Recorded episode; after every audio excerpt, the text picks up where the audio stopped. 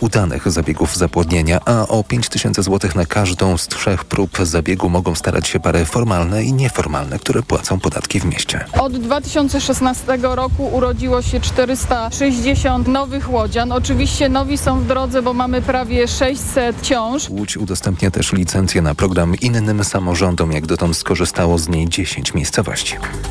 Blokowanie lądowych tras eksportu zboża z Ukrainy po 15 września, gdy wygasną obecne ograniczenia w Unii Europejskiej jest niedopuszczalne, oświadczył prezydent Ukrainy Wołodymyr Zełański, zaznaczając, że Kijów prowadzi rozmowy w poszukiwaniu rozwiązania, które, tu cytat, zadowoli wszystkich.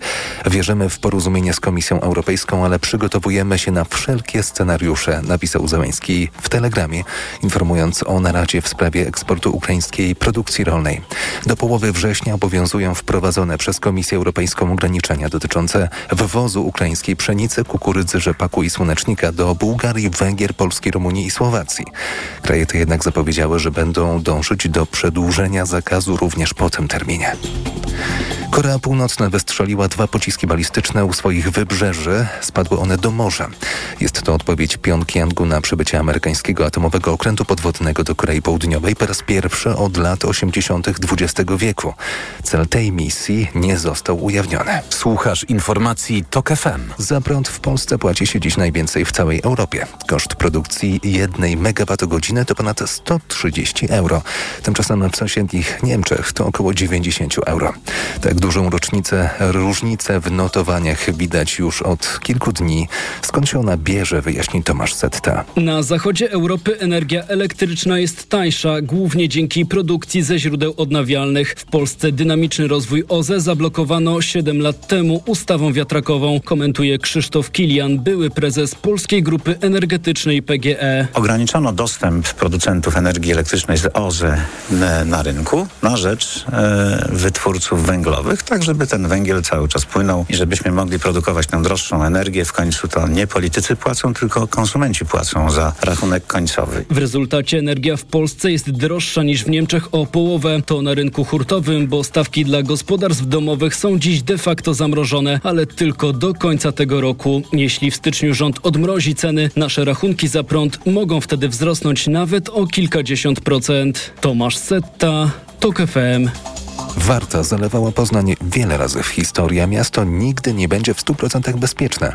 Przypominają ku przestrodze naukowcy i po wielu latach starań chcą postawić w mieście pomnik ukazujący, jak wysoko sięgała woda podczas powodzi sprzed lat. Maciej Szefer. To nie ma być zwykły pomnik czy tablica, a znak wód wielkich, który ma informować o potędze rzeki Warty. Instalacja, którą w historycznej części miasta chcą postawić naukowcy, ma przypominać o niebezpieczeństwie związanym z i zachęcać do poznania także tej części historii o mieście, wyjaśnia hydrolog profesor Tomasz Kałuża z Uniwersytetu Przyrodniczego w Poznaniu. Można powiedzieć, jest coś ukute takie pojęcie tak zwanej amnezji powodziowej, tak, że my łatwo za, zapominamy o tych, o tych zdarzeniach. Pomnik ma się składać z prostopadłościanów odpowiadających poziomem wielkich powodzi w Poznaniu. Będą na nim miejsca do siedzenia z widokiem na poznańską katedrę i historyczny Ostrów Tumski. Naukowcy mają nadzieję, że pomnik mógłby tam stanąć na stulecie powodzi z 1924 roku. Maciej Szefer, TOK FM. I jeszcze prognoza pogody. Pogoda. Wtorek przyniesie na Pomorzu przelotny deszcz, a na południu oraz na Lubelszczyźnie burze. Na północy i północnym zachodzie oraz w rejonach podgórskich na termometrach maksymalnie od 19 do 24 stopni. Na pozostałym obszarze od 25 do 29 nad morzem miejscami porywisty wiatr. Radio TOK FM. Pierwsze radio informacyjne. Mikrofon, Mikrofon Tok FM. Tok FM. No i zgodnie z obietnicą wracamy. Jest 6 minut po godzinie 21. Trwa program Mikrofon Tok FM. Michał Janczura, kłaniam się nisko i zapraszamy do tej części, w której to państwo dzisiaj nie wypowiadają opinii, ale zadają pytania, a nasz ekspert opowiada. Dzisiaj naszym ekspertem będzie pan profesor Krzysztof Simon, doskonale państwu e, znany, specjalista w dziedzinie chorób wewnętrznych i zakaźnych oraz kierownik Kliniki Chorób Zakaźnych i Hepatologii Uniwersyteckiego Szpitala we Wrocławiu. Dzień dobry, panie profesorze. Dobry wieczór, panie redaktorze. No tak, ja mówię e, dzień dobry, bo siedzę w zamkniętym pomieszczeniu i nie widać, że już słońce powoli e, zachodzi. E, panie profesorze, nie wiem, czy pan miał okazję wysłuchać choćby części tego drugiego odcinka, który przed momentem publikowaliśmy, ale wiemy, że pytań dotyczących w ogóle chorób zakaźnych, szczególnie w okresie wakacyjnym, tych chorób przenoszonych przez kleszcze jest mnóstwo. Efektem tego jest choćby to, widzimy to choćby po tym, ile maili do nas spływa. Ja mam do pana profesora, zanim jeszcze oddamy głos naszym e, słuchaczom, takie jedno pytanie. Czy pan ma, panie profesorze, takie pytanie, że język, który jest używany e, bardzo często przez e, e, także środowiska medyczne, właśnie w odniesieniu do boreliozy, do, do tych chorób odkleszczowych, nie do końca zawsze nam wszystko wyjaśnia, albo bardzo często są niektóre sformułowania tak używane, że mogą niektórych, no nie chcę powiedzieć wprowadzać w błąd, ale nie do końca dawać odpowiedź na, na, na pytania, które się tutaj pojawiają. Oczywiście się z tym całkowicie zgadzam, z tą wypowiedzią. Wie pan, ja nawet prowadzę taki kurs ze swoimi współpracownikami w ramach DIL-u i NIL-u dotyczących chorób odkleszczowych i ich konsekwencji jako takim. Wie pan, skupianie dyskusji na temat boreliozy, jednej z chorób, do którą praktycznie nikt nie umiera, chociaż ona oczywiście jest, prawda, i nie jest jakaś taka masowa, jest kompletnym szaleństwem, bo naprawdę kleszcze przenoszą no, kilkanaście innych bardzo niebezpiecznych i śmiertelnych chorób, że tylko przypomnę w Polsce, można się zaszczepić. Tylko jak mówię, się szczepić, to znowu będzie zwiska w internecie, że morduje, każe kogoś szczepić i tak dalej, że jestem doktorem Mengele, bo mam kilkanaście wyroków śmierci i, kilkaset takich wypowiedzi, że proszę pana, jest kleszczowe. Specjalnie to mówię, bo, bo wiem, mm. że to się te dyskusje. Bo tak, tak zdziczała część społeczeństwa. To jest kleszczowe zapalenie mózgu, panie redaktorze. Tych przypadków nie ma wiele, ale takich jawnych, których hospitalizujemy jest około 300 rocznie. Nie wszyscy przeżywają i wiele osób wychodzi inwalidami, a można się zaszczepić. Jak mówimy o szczepieniach, to oczywiście wrzask się rozwija, że szczepionki, jakieś tam różne rzeczy podajemy i mordujemy różne osoby. No to kto płaci za inwalidztwo tych osób. Poza tym jest tularemia na przykład przenosi. No, no, no są poważne rzeczy. W innych krajach gorączka król skalistych, różne rikecjozy. Tych chorób, proszę pana, jest no kilkaset. Także dla, ps dla psów, kotów, innych zwierząt i tak dalej, i tak dalej. A więc no nie szalejmy z tą boreliozą. Ja w ogóle nie wiem, dlaczego ten problem boreliozy jest tak, tak agrawowany. A tak... ja właśnie chciałem panu profesorowi to pytanie zadać. dlaczego, ten, dlaczego ta borelioza obrosła taką tajemnicą e, i takim i taką właśnie nutką takiego, takiej y, y, grozy, wie pan, y, czegoś, co, czemu rzeczywiście, no ten kleszcz, jak już się pokazuje, to, to nikt, nikomu nic innego do głowy nie przychodzi, tylko borelioza, uuu, po prostu horror. No, ja, ja, ja, ja, wie pan, ja też tego nie wiem. To jest jakieś zjawisko, myślę, jakieś takie społeczne, yy, nieuzasadnione. Albo ktoś to świadomie yy, stymuluje, prawda? No, żeby skonsultować kogoś, być może część środowiska medycznego lub pseudomedycznego, bo też pseudomedyczne i następnie mieć jakieś korzyści. Panie redaktorze, jak siedziałem całą sobotę, konsultowałem w jednym przychodni, po prostu dorabiam yy, poza Wrocławiem, całą sobotę, 12 godzin mhm. i jedna pacjentka, która przyszła do mnie zestresowana strasznie, że ona ona ma boreliozę śmiertelną chorobę. Ja jej powiedziałem, że w ogóle nie ma. Być może 20 lat temu miała ko e, kontakt z tym krętkiem i z borelią, jako taką, która samodzielnie się wyleczyła. To się popłakała, właściwie uważała, że rozmawia z idiotą, czyli ze mną, prawda, bo ona się chce leczyć i ona ma boreliozę. Żaden argument rozsądny mój do niej nie trafiał. Mhm. Ja rozumiem, że bardzo często pacjenci po prostu przychodzą z wynikami testów serologicznych, prawda? Które są dodatnie. Tak, test potwierdzenia, nie wiadomo co potwierdzają, bo najpierw trzeba zrobić test przesiewowy, potem test serologiczny. Wie pan, w ogóle medycyna powinna jakby zawierać trzy elementy, bo to warto tak wiedzieć. To jest to, co my uczymy na uczelniach, evidence medicine, oparta na doświadczeniu, badaniach, y, to, co jest prawdą, prawda, zaakceptowaną przez całe środowiska medyczne. Drugim elementem jest medycyna eksperymentalna, której też uczestniczę, obwarowana wielkoma rzeczami robi wieloma rzeczami przede wszystkim dla bezpieczeństwa pacjenta. I jest cała ta szeroka, ta trzeci element, gdzie są bardzo przyzwoici ludzie, którzy chcą komuś pomóc, nie mając wiedzy i bandy łajdaków, którzy wyciągają pieniędzy, wyciągają na testy, na leczenie, na różne inne rzeczy i to nie jest tylko specyfika polska. No właśnie, to jest ten e, e bardzo ważny element i pewnie będziemy do, dzisiaj do niego e, wracać. Pojawia się kilka pytań od słuchaczy. Ja wiem, panie profesorze, że e, wiele z tych pytań może się wydać prostych albo takich banalnych, ale mam wrażenie, że właśnie to jest to miejsce, nie wiem, czy pan profesor się z tym zgodzi, żeby ludzie nie musieli szukać w tym, u tego tak zwanego doktora Google'a, tylko właśnie, żeby mieli możliwość zapytania pana eksperta z krwi i kości i usłyszeć z pana ust, może to lepiej zadziała. Ja państwu tylko przypomnę numer telefonu 2244 044 2244 044. Pojawiło się pytanie od pana e, Andrzeja, który do nas napisał, czy są jakieś badania potwierdzające działanie metody ILAC? Pan Andrzej jest w trakcie diagnozowania z podejrzeniem e, boreliozy. Panie redaktorze, borelioza jest, była i będzie. Nie jest to jakaś skala wielka, ale przypadki rejestrowane są oczywiście mniejsze w, w tamtym roku były niż w poprzednich latach, prawda? To było około 22 tysięcy. Większość chyba jest nierejestrowanych. Borelioza jest chorobą samoleczącą się, samoleczącą się, ale w części przypadków może przechodzić w stadium przewlekłe.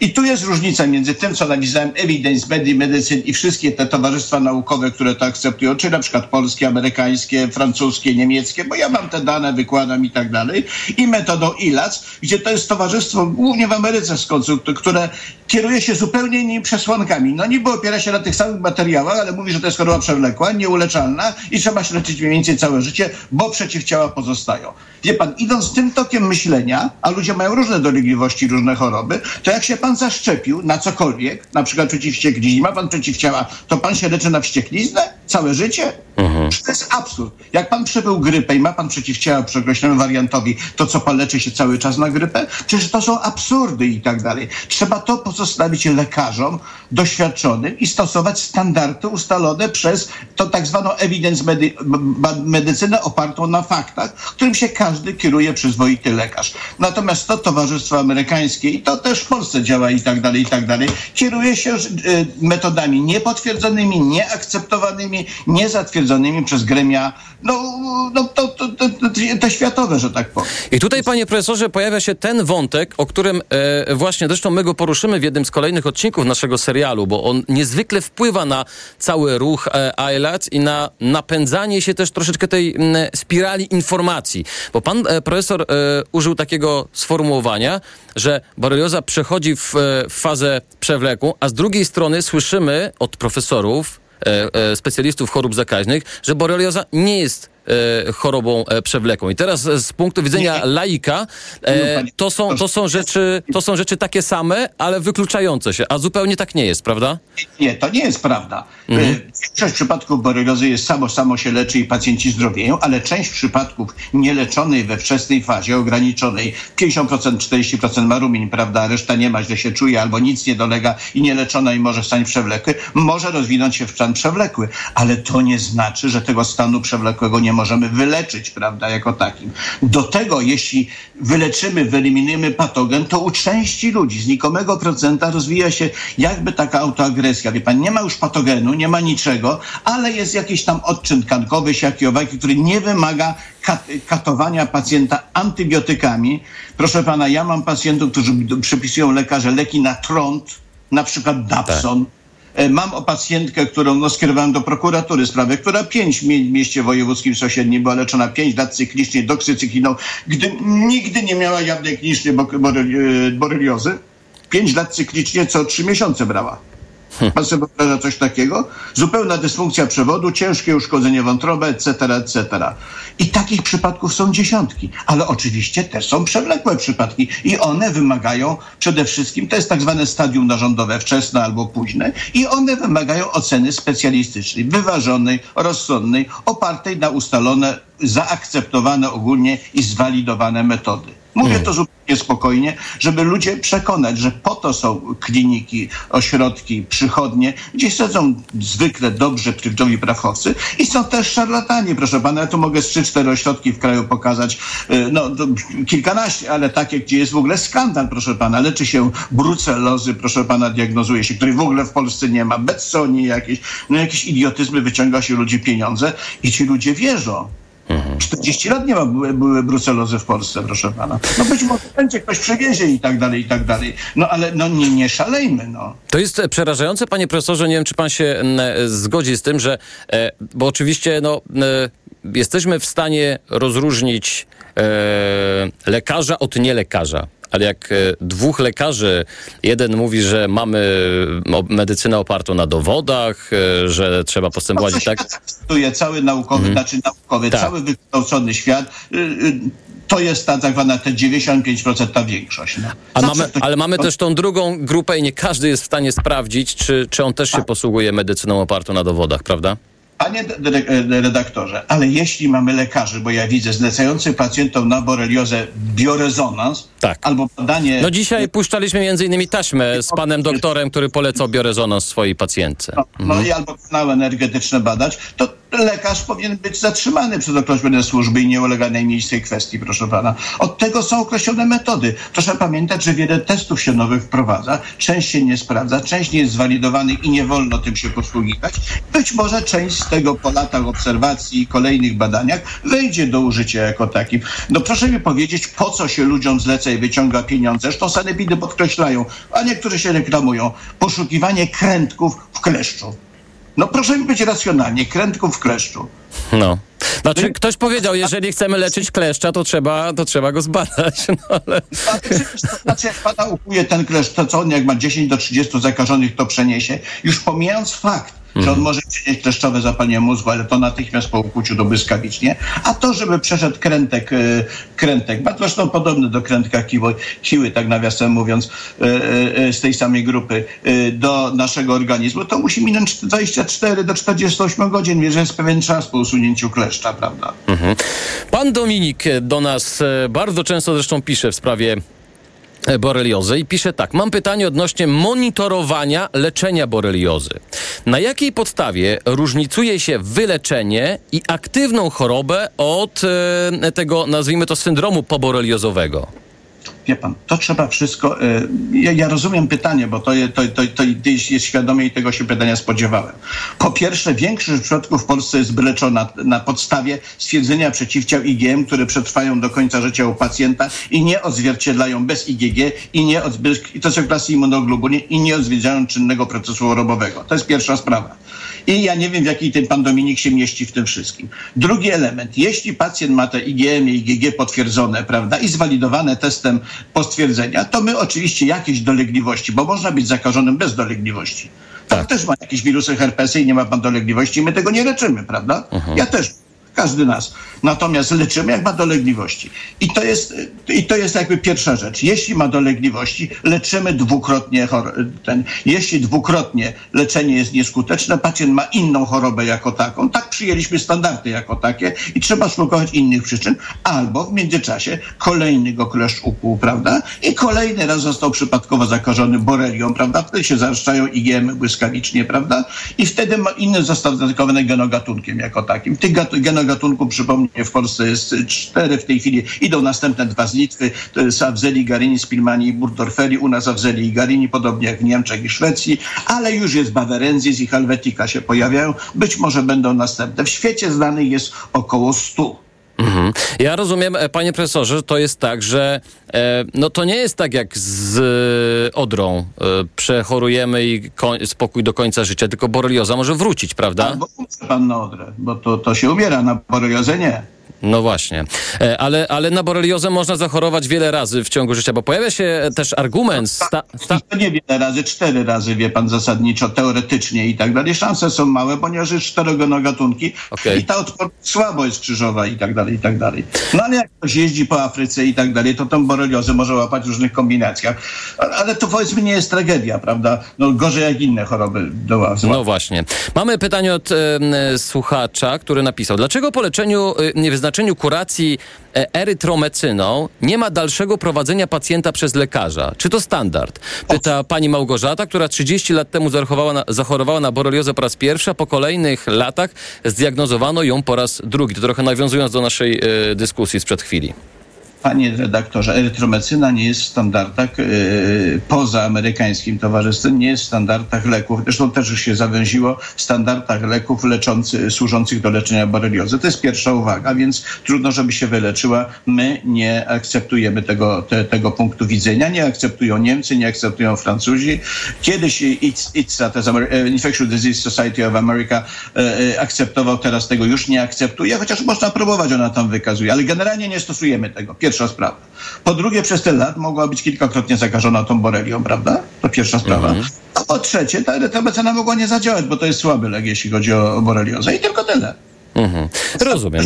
Daje do leczenia przypadków przewlekłych. Dobrze. Pytanie, które, które jest e, od pana Andrzeja, które jest e, w sumie nie do pana profesora, ale ja je zadam, żeby ono wybrzmiało publicznie. Dlaczego samorząd zawodowo lekarzy jest bierny na działania lekarzy leczących metodą ILAC? Chyba, że pan profesor chce się odnieść do tego a ja się chcę odnieść i tak dalej, i tak dalej. Myśmy jako Polskie Towarzystwo Epidemiologów Lekarzy Chorób Zakaźnych, a więc to najważniejsze towarzystwo infekcjologiczne w Polsce, miałem być przyjemność prezesem przez szereg lat tego towarzystwa, teraz są moi następcy. Wielokrotnie zwracaliście się do różnych instytucji o zrobienie z tym porządku. Ale proszę mi powiedzieć, co zrobiono z porządkiem, jeśli chodzi o kraj z epidemią COVID-u, gdy mówiono, że testy są do luftu, wirusa nie ma, e, e, e, choroba łatwa, a, a lekiem cudownym jest amantadyna. Jakie są konsekwencje prawne? Ba, byli faceci, którzy organizowali jakieś sabaty czarownic, proszę pana, że maski szkodzą. Tak. Ba, biegali po Sejmie, proszę pana, bez masek zakażali inni. No jakie ci ludzie ponieśli konsekwencje? Żadnych. No żadnych. No, kompletne państwo bezprawia w tym aspekcie. Mhm. Jak to jest w ogóle możliwe? I to jest odniesienie się do tego, co, co ten wielokrotnie interweniowaliśmy. No ale no, no, no, no, no i co? No i nic. Rozumiem, że, e, rozumiem, że e, bez e, reakcji. My dodam Państwu tylko, też oczywiście poinformowaliśmy samorząd, zresztą no, trudno, żebyśmy tego nie zrobili, jeżeli tam podajemy wprost nazwiska lekarzy, który, którzy w ten sposób postępują. No i czekamy teraz na reakcję. Już rezydenci jako pierwsi się odnieśli, jakby sugerując, podnosząc to, że jednak jesteśmy w XXI wieku i medycyna właśnie powinna być to, o czym pan profesor E, wspominał, e, medycyną opartą na dowodach, bo po to są wszystkie towarzystwa naukowe, badania kliniczne, żeby to robić. Mamy teraz... Wiedza medyczna, panie redaktorze. Proszę zwrócić uwagę, ja tu cenię NIL i DIL, bo DIL to Dolnośląska akurat klasa, tak. gdzie ja, ja prawda, mieszkam, ale jest NIL, gdy się wreszcie zajął tą grupą lekarzy, którzy podważali w ogóle COVID. Umier umarło sto kilkadziesiąt tysięcy ludzi w tym kraju niepotrzebnie, prawda, jako takim, bo było negowane testy, choroba, hospitalizacja, maski, szczepienia, wszystkie inne rzeczy. Ktoś to robił, robili to lekarze. Ba, mhm. fałszowano wyniki, proszę pana. To i teraz się deal za to broi i są jakieś procesy kilkudziesięciu lekarzy, którzy pisywali tak straszne brednie, na przykład, że panu po szczepionce zmieni się genom. No co, z mężczyzną zostanie pan kobietą? Mhm. No pan sobie wyobraża brednie, ale ludzie niewykształceni, wie pan, w małych miejscowościach, no, no niekoniecznie małych i dużych, różnych, prawda, słuchając tych ludzi, no w końcu lekarz mówi, prawda? No, no właśnie, panie profesorze, ja e, nie mając nic wspólnego w życiu e, z medycyną, mając nawet wyższe wykształcenie, ja nie jestem w stanie tego do końca zweryfikować, bo co ja wiem o mRNA? E, no, moja wiedza jest taka, jak, jak wy nam przekażecie, prawda? Ja, ja wiem, jak pan organizuje tą audycję, prawda, w jaki sposób organizacja. Nie wiem, ja często jestem w różnych studiach, siak czy owak, prawda, widzę widzę, no ale się nie znam. Nawet jak kontakt przełączę, to nie w tym miejscu. No, no więc każdy niech się zajmuje. O właśnie, o właśnie, i to jest dobre. E, to jest e, dobra puenta tego wątku. Teraz mamy telefon od pani Grażyny z e, Serocka. Pani Grażyno, dobry wieczór. Mamy telefon od pani Grażyny. Ja bym bardzo prosił o przyciszenie radioodbiornika. Dobry wieczór. I, I konkretne pytanie do pana profesora, bo mało czasu mamy, dobrze? Dobry wieczór. Wydaje mi się, że po części już usłyszałam e, odpowiedź, ale chciałam jeszcze sprecyzować mój przypadek. E, miałam zdiagnozowaną e, boreliozę, e, byłam leczona e, antybiotykami. Usłyszałam w audycji, że do końca nie można wyleczyć tej choroby, a moje pytanie jest, czy nie, nie, nie, kolejne ukąszenia przepraszam, może nie tak zrozumiałam, czy kolejne ukąszenie zakażonego kleszcza spowoduje, że mogę ponownie y, zachorować, czy też mój organizm już wytworzył jakieś przeciwciała przeciwko boreliozie. Bardzo dziękujemy e, pani Grażyno. Widzi pan, panie, panie profesorze, czasem e, pojawiają się takie, bo oczywiście pan profesor nic nie mówił takiego, żeby, że, że nie można tego wyleczyć do, do końca, ale w takim razie jest szansa, żeby jeszcze raz się do tego ustosunkować i jasno powiedzieć. Po pierwsze się można samemu wyleczyć, to jest większość przypadków. Po drugie, stosujemy w ostrej fazie określone standardy leczenia. Najczęściej w warunkach polskich doksycyfilia nie każdy toleruje. Ja na przykład nie toleruję i, i, i to zupełny przypadek. Albo amoksycylinę, albo proszę pana cefuroksym jako takim. Natomiast jest, to jest ta faza wczesna. Jeśli przychodzi fazą narządowe wczesne czy późne, to jest zajęcie układu nerwowego najczęściej, prawda, rzadko serca, czasem stawów, prawda, potem inne powikłania. Leczymy dwukrotnie i mniej więcej po miesiącu, po takim takiej terapii 14-28-dniowej, to, to późniejsze, te późniejsze fazy są dłużej leczone, ale nie trzy miesiące, czy pół roku, czy pięć lat, prawda? E, jeśli po miesiącu zwykle objawy zaczynają ustępować, a przeciwciała pozostają do końca życia. Jeśli one się gwałtownie zwiększą, wie pan, to może być to wynik nadkażenia. Kleszcze nie kąszą, a kują. To jest pierwsza uwaga. One nie mają czym gryźć, prawda? Kuj, bo jakby gryzły, no to zagryzłyby 780 milionów ludzi w Europie, prawda? I tak dalej. No w ogóle byśmy nie przeżyli. Także kują. I ta przeciwciała, jeśli wzrosną gwałtownie skoczą, to być może nastąpiło zakażenie i plus dolegliwości i trzeba to leczenie powtórzyć jako kolejną infekcję. Natomiast przeciwciała po kontakcie z danym patogenem u większości ludzi, owszem, one powoli mogą spadać, ale zwykle pozostają po, po, na całe życie. No. Mhm. Tak, szczepionce. Szczepionki nie są trwałe wiele, ale na przykład na odrę jest trwała, tak jak przechorowanie. Hmm. Panie profesorze, a czy to jest tak, to już pytanie e, ode mnie, że rzeczywiście wiedza, wiedza na temat e, tego sposobu leczenia, postępowania e, wśród lekarzy, bo, bo, umówmy się, nie każdy ma dostęp od, e, do lekarzy specjalisty chorób zakaźnych, prawda? Większość osób z małych miejscowości no, ma kontakt do lekarza pierwszego kontaktu i na tym się to kończy. Nie będzie jeździł 100 czy 150 kilometrów. Czy ta wiedza na temat tej, tego leczenia boreliozy, w ogóle chorób odkleszczowych jest jakaś tajemna? Tam są jakieś kontrowersje? E, które no, wspomagają to, że powstają te, nazwijmy to, szarlatańskie metody. Panie redaktorze, chorób przenoszonych, oczywiście to jest specjalistyczna wiedza, prawda, nie mówię no właśnie. Mhm. Krętki mogą przenieść 100 wirusów, 130, 200 gatunków piroplas, ileś glikencji, ileś krętków, filarii, grzybów, pierwotniaków, cholera wie jeszcze czego. To jest wiedza specjalistyczna tej wiedzy. Nie posiada lekarz podstawowej opieki zdrowotnej, zresztą nie musi. My mamy życzliwą współpracę z otaczającymi lekarzy. Mamy kilku tu szarlatanów oczywiście i wiemy, kto to jest, prawda? Ale generalnie życzliwość, jeśli mają wątpliwości, mają oni się szkolą, mają na mhm. zajęcia. Szkolimy na kursach, prawda? Ja te kursy też prowadzę jako klinika, prawda, po 3-4 rocznie, różne, prawda, wątrobę i to. I przekazujemy tą wiedzę i zwykle postępują prawidłowo. Jeśli coś nie wychodzi albo mają wątpliwości, przesyłają do nas do konsultacji. Najczęściej to jest tak, że pacjent ma borelozę albo miał, a ma istotne choroby. Najczęściej, co do pacjenci przychodzą, wie pan, marzą, żeby mieć boreliozę, dlatego, że mają stwardnienie rozsiane i to objawy neurologiczne. I oni czekają, że ja powiem, że on ma boreliozę, niestwardnienie rozsiane. To jest po kilkadziesiąt przypadków, ja osobiście konsultuję rocznie. No w większości przypadków niestety jest to stwardnienie rozsiane, a nie borelioza, gdzie czasem nadkaża się i tak dalej. I tu jest tragedia. Oni marzą o tym, że jest boreliozę, bo my to dobrze wyleczymy. Może to jest, panie profesorze, klucz do zrozumienia tego, co się e, dzieje, że wiele osób, mając niezdiagnozowane jakieś e, dolegliwości, Chcę mieć tą boreliozę reumatoidalne zapalenia stawu, bo to problemy, ma choroby nowotworowe, proszę tak. pana, różne inne rzeczy, auto, autoimizacyjne, to znaczy to, że w jakiś sposób powstała u niego własna reakcja przeciwko własnym tkankom, to bardzo trudno rozpoznać. Czasem mogą być przeciwciała przeciwko boreliozie i tak dalej, ale ich własny organizm ich niszczy, ale oni są absolutnie przekonani, że mają boreliozę, bo ten wynik jest dodatni, ktoś mu powiedział, są 3-4 prążki. Niech pan, myślę, czekałem na takie pytanie, wie pan, panie profesorze, ja mam cztery prążki OSP na przykład, tylko to jest tak, a w Zeligaryni, Budwerferii, Spilmani są cztery genogatunki. To jest jeden prążek. No na jednym prążku nie wolno żadnego nic rozpoznać, prawda, jako takim. To jest jeden prążek, a on ma cztery i porozumieć się nie możemy. Mhm. Jeden, jeden bo miał gdzieś kontakt z borelią. Oczywiście ma, bo nawet czego, no, żyjemy w środowisku, latamy po lasach, łąkach, no, kleszcze się pojawiają. Zresztą może być nakładka antygenowa, znaczy taka mimikra, z inny patogen wywołać. Mhm. Ja rozumiem, że to jest też e, tak, bo to już wielu e, pana e, kolegów i koleżanek po fachu mówiło, na podstawie samych badań laboratoryjnych, czyli tej, tej, tej słynnej Elisy, nie wdraża się leczenia.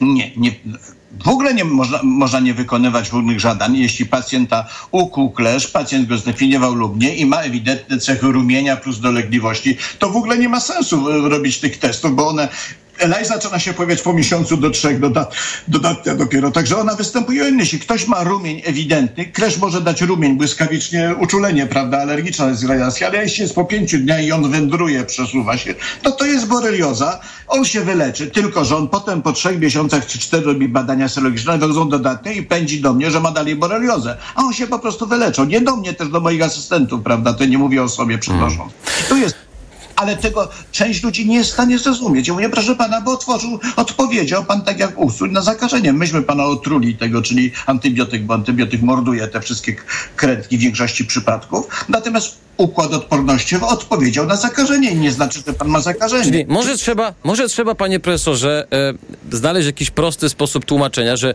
z tym testem na boreliozę to nie jest jak z testem na COVID, prawda?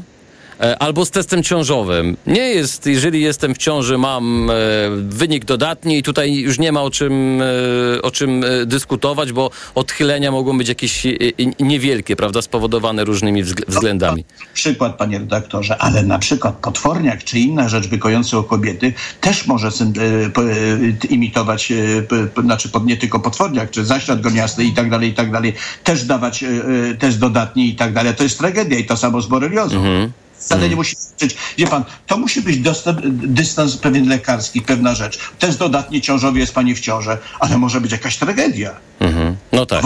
tego i tak dalej, i tak dalej, poronienie, martwy płód, dziesiątki różnych trzeba natychmiast usunąć, żeby nie było tych tragedii, że nie usuwano martwego dziecka i kobieta potem zmarła z sepsy, prawda? Ale to jest bardziej zaawansowane. To też nie jest oczywiste, to wymaga interpretacji lekarza i równego badania i zgodność zaufanie pacjenta plus y, wiedza lekarska, a jak nie, to wiedza wyższa, specjalistyczna, umożliwiają posta postawienie racjonalne rozpoznania. Problem polega na tym, y, i pan profesor pewnie też doskonale y, wie, że w, zamiast właśnie takiego rozpoznania i konsultacji z wami jest handel antybiotykami w internecie, który jest po prostu w niewyobrażalnych rozmiarów. Dopiero teraz to odkryłem badając ten temat. Mamy pytanie od pani Heleny. Czy to prawda, że bakteria boreliozy ma potrójną ścianę i antybiotyki antybiotyki nie mogą zadziałać. E, kompletna bzdura i tak dalej, i tak dalej. Wie pan, to jest, to jest bakteria podobna do leptospirozy i kiły, bardzo podobne, krętki, prawda, i co, jak pan leczy penicyliną, bo to też penicylinę można stosować, to co, nie, nie, nie leczy pan krętka kiły, kiły pan nie wyleczy. Kto mm. takie bzdury w ogóle opowiada? Aż wstyd w ogóle coś takiego. Ona ma ścianę oczywiście złożoną i tak dalej, ale po to są bakte te antybiotyki, które uszkadzają ścianę, żeby y, powiedzmy był wyciek tej zawartości i uszkodzić i doprowadzić do martwicy tą komórkę bakteryjną. No i właśnie, i właśnie o to chodzi. Być może, być może właśnie e, panią Helenę pan e, profesor e, przekonał, że tak jest, jak pan profesor mówi. Po to też, drodzy państwo, no, te, te, te pytania można ekspertom zadawać. Panie profesorze, a proszę mi powiedzieć jeszcze jedną rzecz, bo pojawia się w, w wielu przekazach, także padające z ust lekarzy e, zapewnienie, że jeżeli mamy kontakt z kleszczem, jakikolwiek kontakt z, e, kleszczem, w sensie wbił się nam, wyciągamy go, nieważne ile był, 5 minut, 10, to trzeba profilaktycznie wziąć, e, wziąć antybiotyk przez e, kilkanaście, kilkadziesiąt dni. Jak pan w ogóle to traktuje? To są kompletne bzdury, proszę pana, i tak dalej. Kleszcz oczywiście, jak łazi, to w ogóle nie ma sensu, bo po co to w ogóle to cokolwiek robić. Jeśli ukuje i jest to ukucie, powiedzmy, no byłem rano na grzybach, w południe się kąpię, mam kleszcza, no to ten odcinek jest krótki. On jeśli ukuł, a nie łazi, no to, to nie ma sensu podejrzanego antybiotyku, bo on nie przeniesie boreliozy, może przynieść kleszczowe zapalenie mózgu, na to nie mamy wpływu, trzeba się wcześniej zaszczepić. Jednak jak on zaczyna, wie pan, tu gdzieś być więcej, zaczyna spędzić, to zwykle świadczy, że on jest już, już jakiś okres czasu, prawda, te 24, no to jednorazowo proszę wziąć dawkę doksycykliny, jeśli ktoś się boi, że u niego dojdzie do zakażenia. Jest to Jednorazowo. Jednorazowo. Jednorazowo. Ja tego na przykład nie kleszczę kilka, rzadko jeszcze jakieś polowałem, zresztą e, e, teraz już nie I, i, i, i, tego to nie brałem nigdy. Teraz też byłem ostatnio na, gdzieś na jakiejś spacerze w Górach Szklarskiej, po mnie tam kilka kleszczy, ale nic nie brałem, bo po co? Mhm. Rozumiem. E, I branie kilkudziesięciu dni takich antybiotyków profilaktycznie, rozumiem, nie ma żadnego sensu.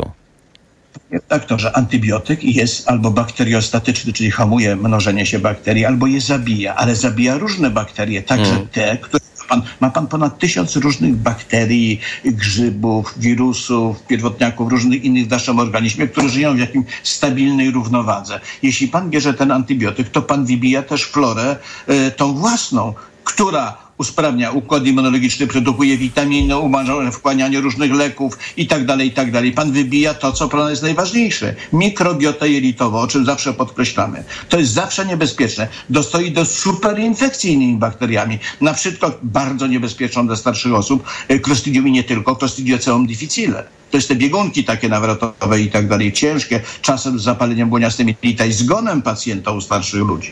Hmm.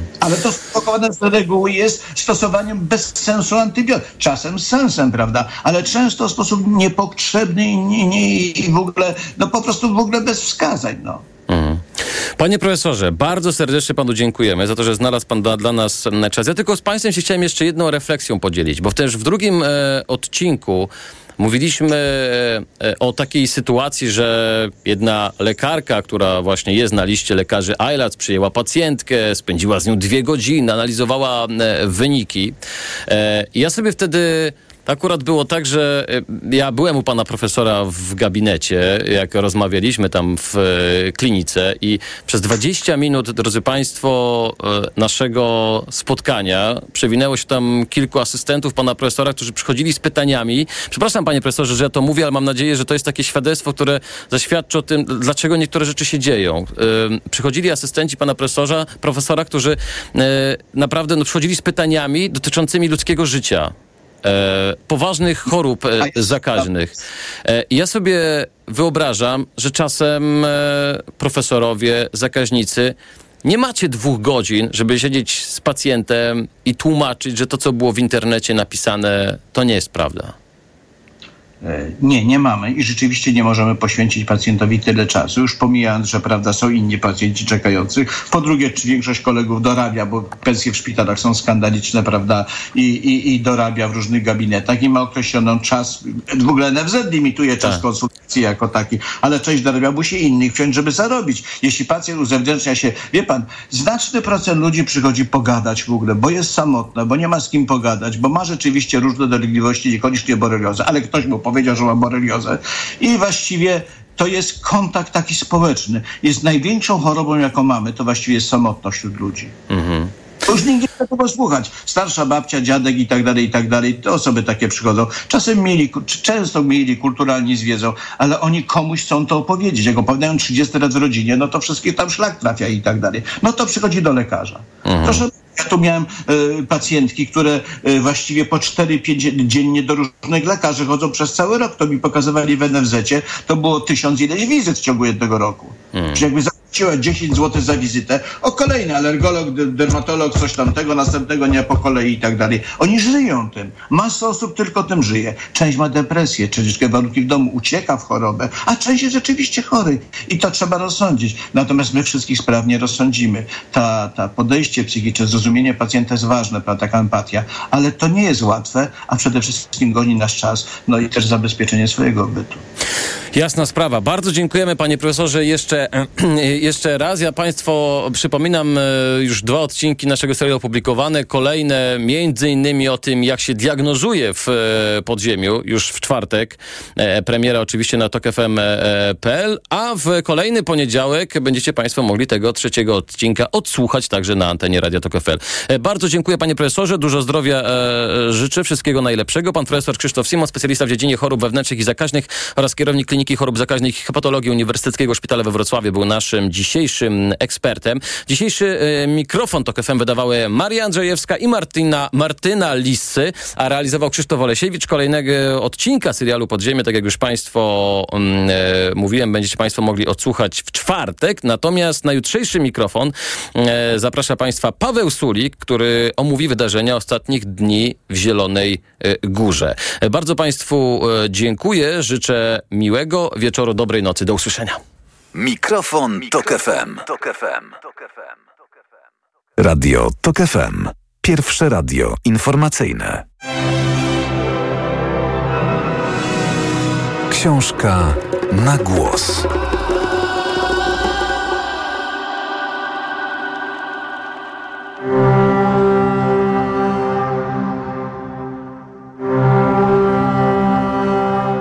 Wydawnictwo Agora przedstawia Oksana Zabuszko. Planeta Piołun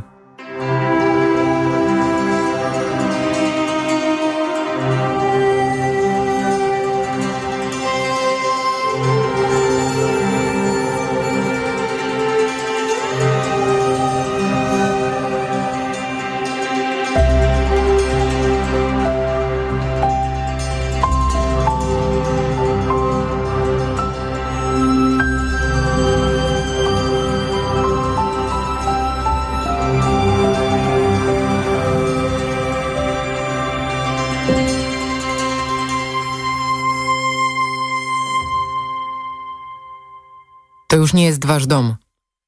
Mówią ludzie z automatami. Zbierać się. Transport czeka.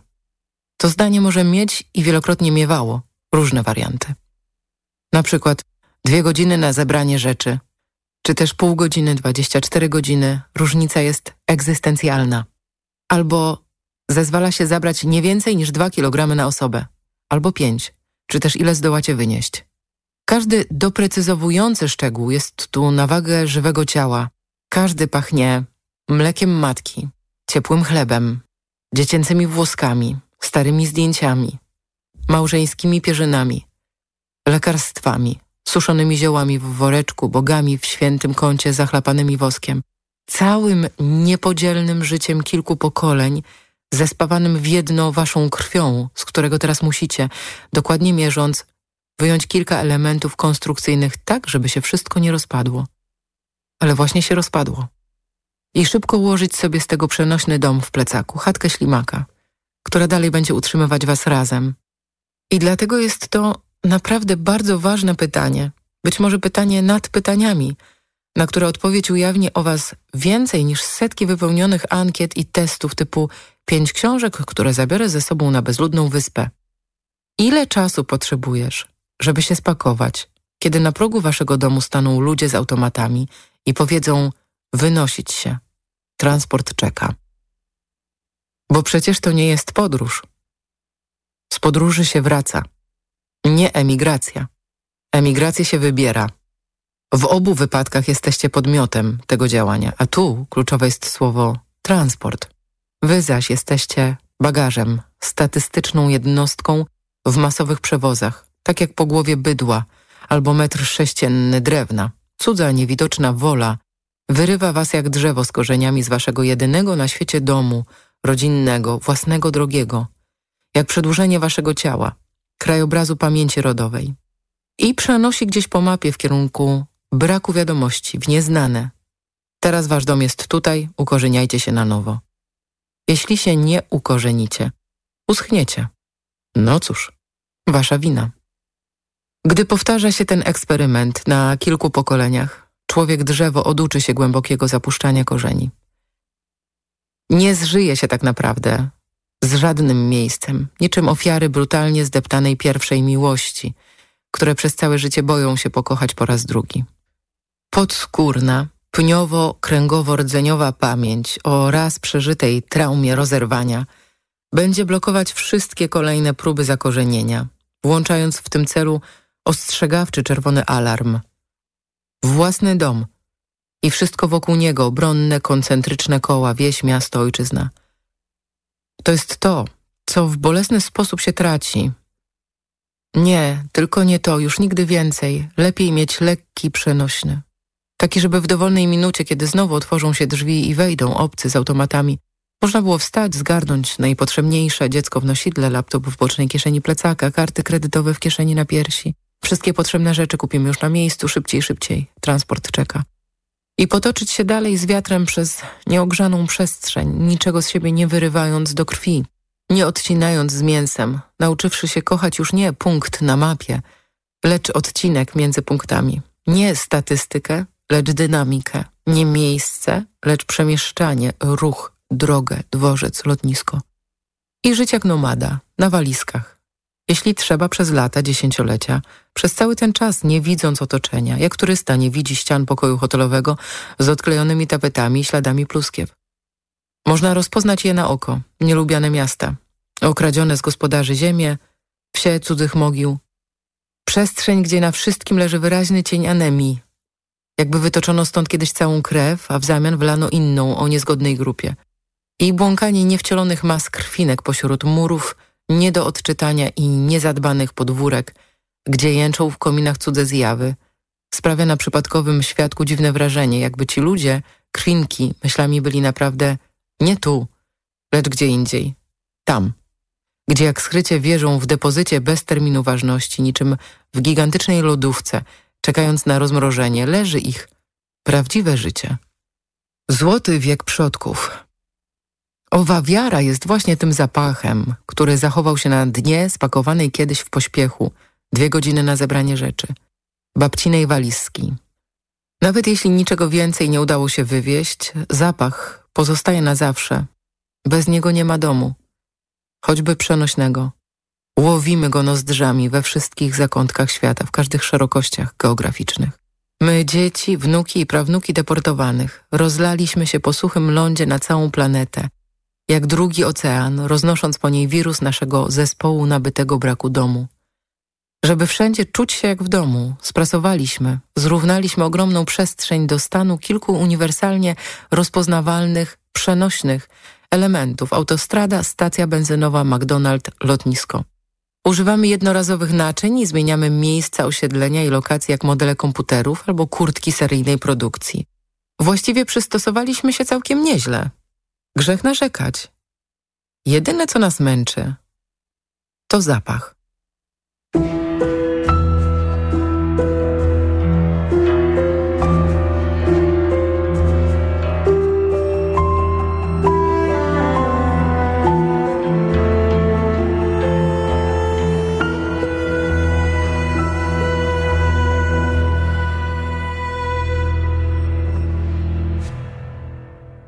Może dopaść z nienacka przez fragment starej melodii. W przypadkowym zestawie barw, w dźwiękach zapomnianego języka, w parze nad jadłem. O tak wierzymy, że właśnie tak pachniały kuchnie w naszym pra, pra, pra domu. Przepisy odtwarzano z pamięci i te same potrawy smakują jednakowo na wszystkich szerokościach. Czyż nie? Właściwa odpowiedź brzmi nie, ale lepiej jej nie znać. Filmy, książki, kawiarnie, rekonstrukcje, żeby nie czuć się bezdomnym. Stworzyliśmy cały przemysł nostalgii, a zapach mimo wszystko przychodzi do nas w snach. I może znienacka wybuchnąć z niespodziewanie straszną siłą na całą długość wydawałoby się dawno już wykarczowanego pnia. I w rejestracji kijowskiego szpitala dorosła kobieta, uciekinierka z okupowanego Doniecka, zaleje się łzami i nakrzyczy na zaskoczony personel medyczny, żeby nie śmieli, nie śmieli pisać w dokumentach, że jest przesiedleńczynią. Nie. Ona przyjechała własnym autem i płaczesz razem z nią, chociaż rejestratorki już zerkają na was obie. Rozumiesz? Dwa, a może trzy pokolenia wcześniej przodków tej kobiety przywieziono na Donbas do kopalń, tak jak większość tamtejszej ludności – właśnie jako oficjalnych radzieckich przesiedleńców w cielęcym wagonie dla rozkłaczonych. Mieli szczęście. Moich wywozili znacznie dalej na mapie na Sybir, w stepy Kazachstanu i kopalnie, które tam budowali i miasta, które jak polipy wyrastały wokół tych kopalń, teraz niszczeją bez żadnego udziału rosyjskiej armii. Tylko zwyczajnie, poprzez samoregenerację przestrzeni do stanu pierwotnej dzikości po akcie przemocy dokonanym na niej przez człowieka i nie ma nikogo, kto mógłby zaopiekować się mogiłami moich bliskich, którzy nie wrócili. A ta w trzecim pokoleniu wysiedlona wróciła. Sama. Swoim samochodem. I nieważne, że znowu zmuszona do tego przez ludzi z automatami. Zapewne tej samej marki co kiedyś, tyle że tym razem w przeciwnym kierunku. Najważniejsze, że nie jest już ładunkiem. Ona ma swój samochód. Idealna chatka ślimaka którego udało się dorobić na tej ostatecznie nieoswojonej, niepokochanej, tak gorzko, czarno i strasznie bezbronnej ziemi. I wiem, że sama siedziała za kierownicą. Z otwartego okna czuć było zapach czadu pogorzelisk, dymu polowych kuchni na punktach kontrolnych, benzynę i zbudzony wiosenny step. Zapach domu.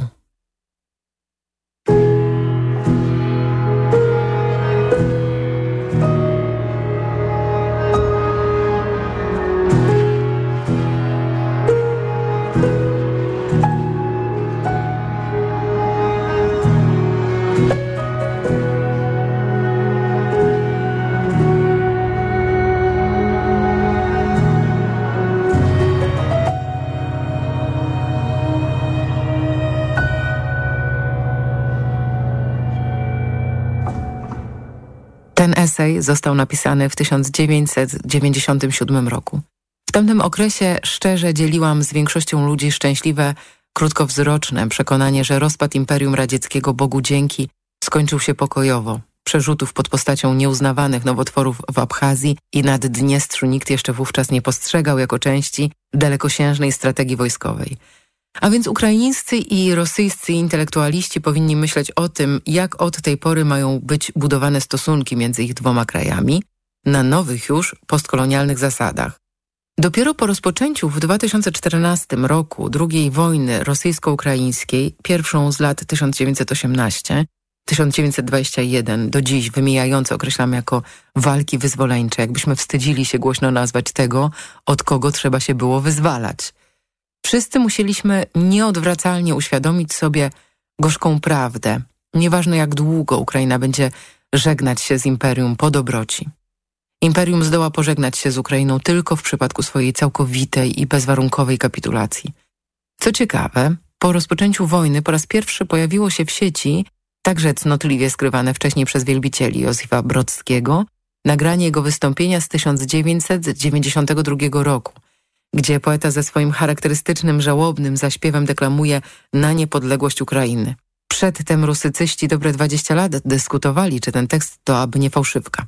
Po publikacji nagrania tekst prędziutko podchwyciła rosyjska propaganda szowinistyczna, ostatecznie wybaczywszy zmarłemu wszystkie jego dawniejsze dysydenckie grzechy i wygląda na to, że koniec końców Brodski przejdzie, niestety, do historii już nie jako poeta, lecz jako ideolog polityczny i to dość toksycznego gatunku. To on właśnie stał się de facto pierwszym na długo przed Putinem, rzecznikiem nowej geopolitycznej doktryny Kremla, zjednoczonego przez język rosyjski na wzór Wielkiej Brytanii, wszechświatowego imperium bez granic, innymi słowy ruskiego mira. Wyczułam w nim właśnie tę oto, mimo natarczywie deklarowanej apolityczności, głęboko zakorzenioną ideę fix. Tylko nie uznałam jej za realne zagrożenie i to z jej powodu wzbudził on dziś zainteresowanie szerokiej publiczności, a nie samych specjalistów od dwudziestowiecznej poezji rosyjskiej. W sumie zdawać by się mogło, że również wśród tych ostatnich, chociażby pionierska praca Ewy M. Thompson powinna była, zwłaszcza w świetle agresywnej polityki Federacji Rosyjskiej obecnej dekady, rozbudzić wrażliwość i zainteresowanie głównym, jakkolwiek by patrzeć, problemem współczesnej rusycystyki. W jakiej mierze literatura rosyjska, jak wcześniej w analogicznej sytuacji historycznej, niemiecka i w ogóle dowolna z literatur narodowych, nauczanych w narodowej szkole, a więc takich, które w jakiś sposób kształtują mentalność obywatela, może być obarczana odpowiedzialnością za duchową chorobę swojego kraju, za całkowicie już oczywistą, z zamkniętymi oczami widoczną przemianę Rosji w państwo totalitarne nowego typu. Warto raz jeszcze oddać sprawiedliwość intuicji Brockiego. Jako pierwszy, jeszcze przed rozpadem ZSRR, zrozumiał to, na co koledzy z jego pokolenia w Rosji, upojeni idącymi w setki tysięcy nakładami i ogólnym literaturocentryzmem pierestrojki, potrzebowali kolejnych dwudziestu z górką lat, że tylko imperium jest stuprocentowo skutecznym gwarantem konkurencyjności ich utworów na rynku międzynarodowym. Dostojewskiego i innych czytano w Czechach i na Węgrzech nie dlatego, że Dostojewski wielkim pisarzem był, tylko dlatego, że z jego kraju do Czech i na Węgry przyszły czołgi. I czytać go trzeba było choćby po to, żeby spróbować zrozumieć, dlaczego przyszły i kiedy odejdą. Brocki zgadzał się na odejście czołgów, ale w żadnym razie nie na odejście Dostojewskiego i nie bez powodu już w 1985 roku przed jakąkolwiek pierestrojką osadził u Milana Kunderę gniewnym okrzykiem konwojenta. Ledwie ów głośno sformułował przypuszczenie, że między jednym i drugim odejściem może istnieć bezpośredni związek.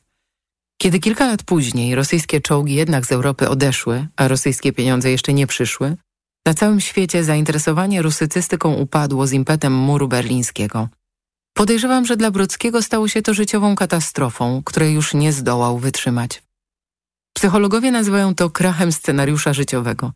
Analogiczny cios spotkał również innego straumatyzowanego petersburskiego nastolatka, podpułkownika KGB Putina, zmuszonego ze swojego drezdeńskiego gabinetu białego sahiba w wieku lat 40 wracać do rodzinnego miasta w roli chłopca na posyłki. Reakcje emocjonalne u obu z nich, poety i dyktatora, były takie same. Obraza i złość. Różne mieli tylko możliwości reanimowania swoich scenariuszy.